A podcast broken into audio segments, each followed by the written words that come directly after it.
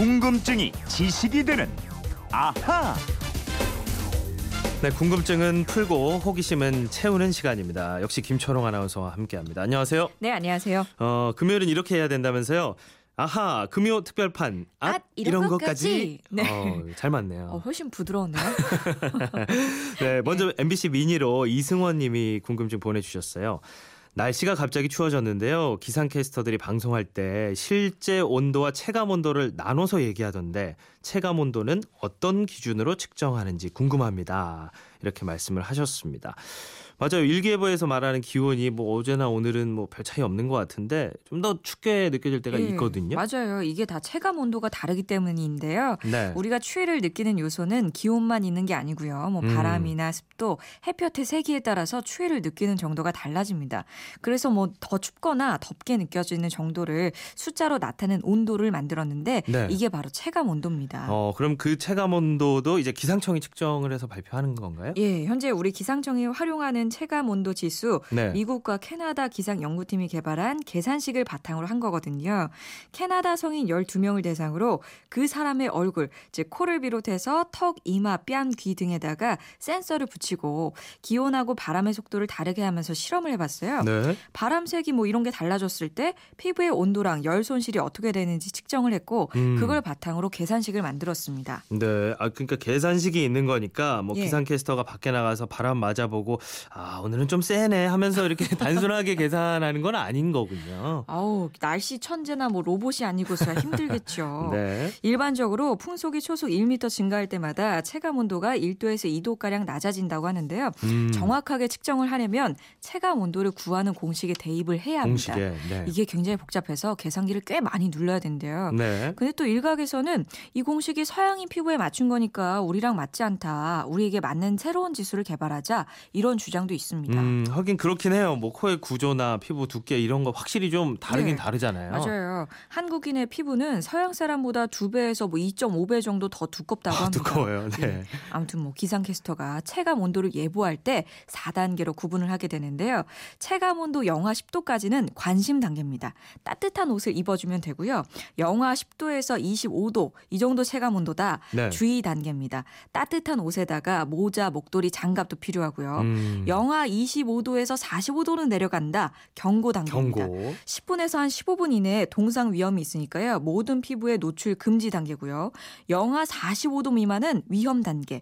노출된 피부가 몇 분에 바로 얼어버립니다. 이런 날은 나가지 말아야겠죠. 그러니까요. 아 갑자기 군대 생각나네요. 영하 45도라고 하니까 아이고. 아유 생각만 해도 좀 추운데 예.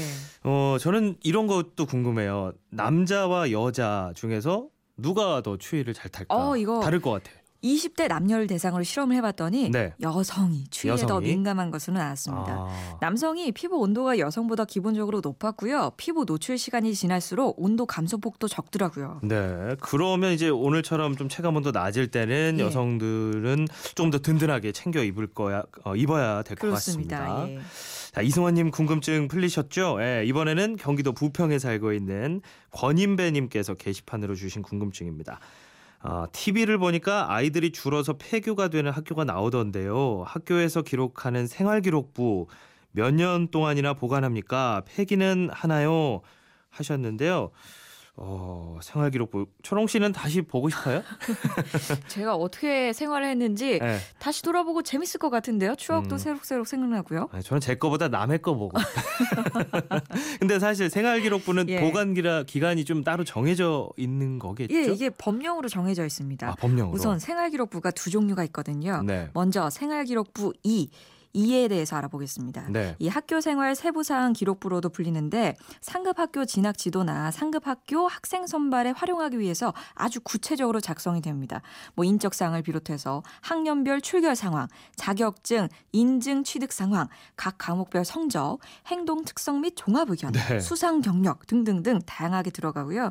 뭐 학생의 학교 생활과 관련된 거 다 들어간다고 생각하시면 돼요. 어, 그러면 생활 기록부 1하고는 뭐가 다른가요? 이 생활 기록부 2의 기록 사항 중에 중에서 네. 학생의 행동 특성 및 종합 의견, 또 학교 정보, 학생의 수상 경력, 진로 희망상, 창의적 체험 활동 상황 이런 항목이 다 빠진 거고요. 네. 즉 보다 간단하게 적는 게 생활기록부 원이라고 생각하시면 됩니다. 음, 그러면 이 건희배님께서 질문하신 보관 기간 있잖아요. 이것도 서로 다른가요? 예, 다릅니다.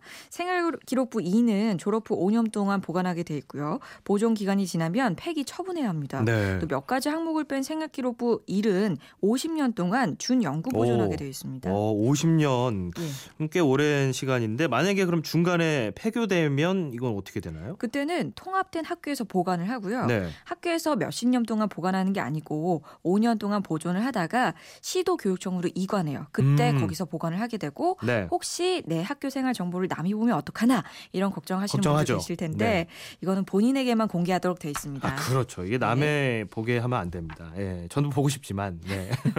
자, 권희배님 네. 궁금증 풀리셨는지 모르겠습니다. 자, 계속해서 어 3379번님께서 질문 보내주셨어요. 국제유가가 계속 떨어질 거라고 하던데 국제유가는 왜 배럴당 얼마 이렇게 얘기를 하나요? 1배럴은 어느 정도 양입니까? 왜 리터로 하지 않고 배럴로 하는 거죠? 오. 라고 하셨어요. 궁금하셨죠? 배럴은 통이라는 뜻인데요. 통. 19세기에 미국에서 원유를 팔 때 이 배럴이라는 큰 나무통에 담아서 팔았어요. 1배럴이 어느 정도 양이냐면 왜 큰 드럼통 아시죠? 네. 그 드럼통 양이 200리터거든요. 그리고 집에 있는 목욕탕 욕조도 200리터 정도 돼요. 그러니까 드럼통이나 욕조를 4분의 3 정도 채우는 양이 1배럴입니다. 그러니까 음. 리터로 환산하면 158.9리터가 됩니다. 그렇군요. 이게 사실 배럴당 얼마 얼마 하니까 잘 피부로 와닿지가 않았었는데 그렇죠. 어 그러면 이거는 처음에 그러니까 배럴로 팔아서 지금까지도 계속 배럴로 예, 파는 맞아요. 거예요? 어. 왜냐하면 옛날 관습이 쭉 이어져 온 거거든요. 네. 미국에서는 주유소에서 기름을 넣을 때도 리터로 하지 않고 갤런으로 써요. 갤런. 그러니까 1배럴은 42갤런입니다. 네. 그러니까 원래 처음에는 50갤런이 1배럴이었는데 이 나무통으로 석유를 운반하는 과정에서 원유가 증발하거나 유출되면서 목적지에 다 다르면 42갤런밖에 남지 않았대요. 네. 그래서 42갤런이 1배럴로 됐습니다. 그렇군요. 이제 배럴에 대해서도 또 여러분의 궁금증을 한번 해소를 해봤습니다. 자, 아하 금요 특별판 아, 아, 이런 것까지? 아 여기서도 들어오는군요. 예. 아, 오늘 여기까지 해야 되겠고요. 오늘 소개된 분들께는 선물을 보내드리겠습니다. 아, 이분들처럼 궁금증이나 호기심이 있을 때는 어떻게 한다고요? 그건 이렇습니다. 인터넷 게시판이나 네. MBC 미니 휴대폰 문자 샵 8001번으로 문자 보내주십시오. 짧은 건 네. 50원, 긴 건 100원의 이용료 있습니다. 여러분의 호기심, 궁금증 많이 보내주세요. 네, 고맙습니다. 김철원 아나운서 수고하셨어요. 고맙습니다.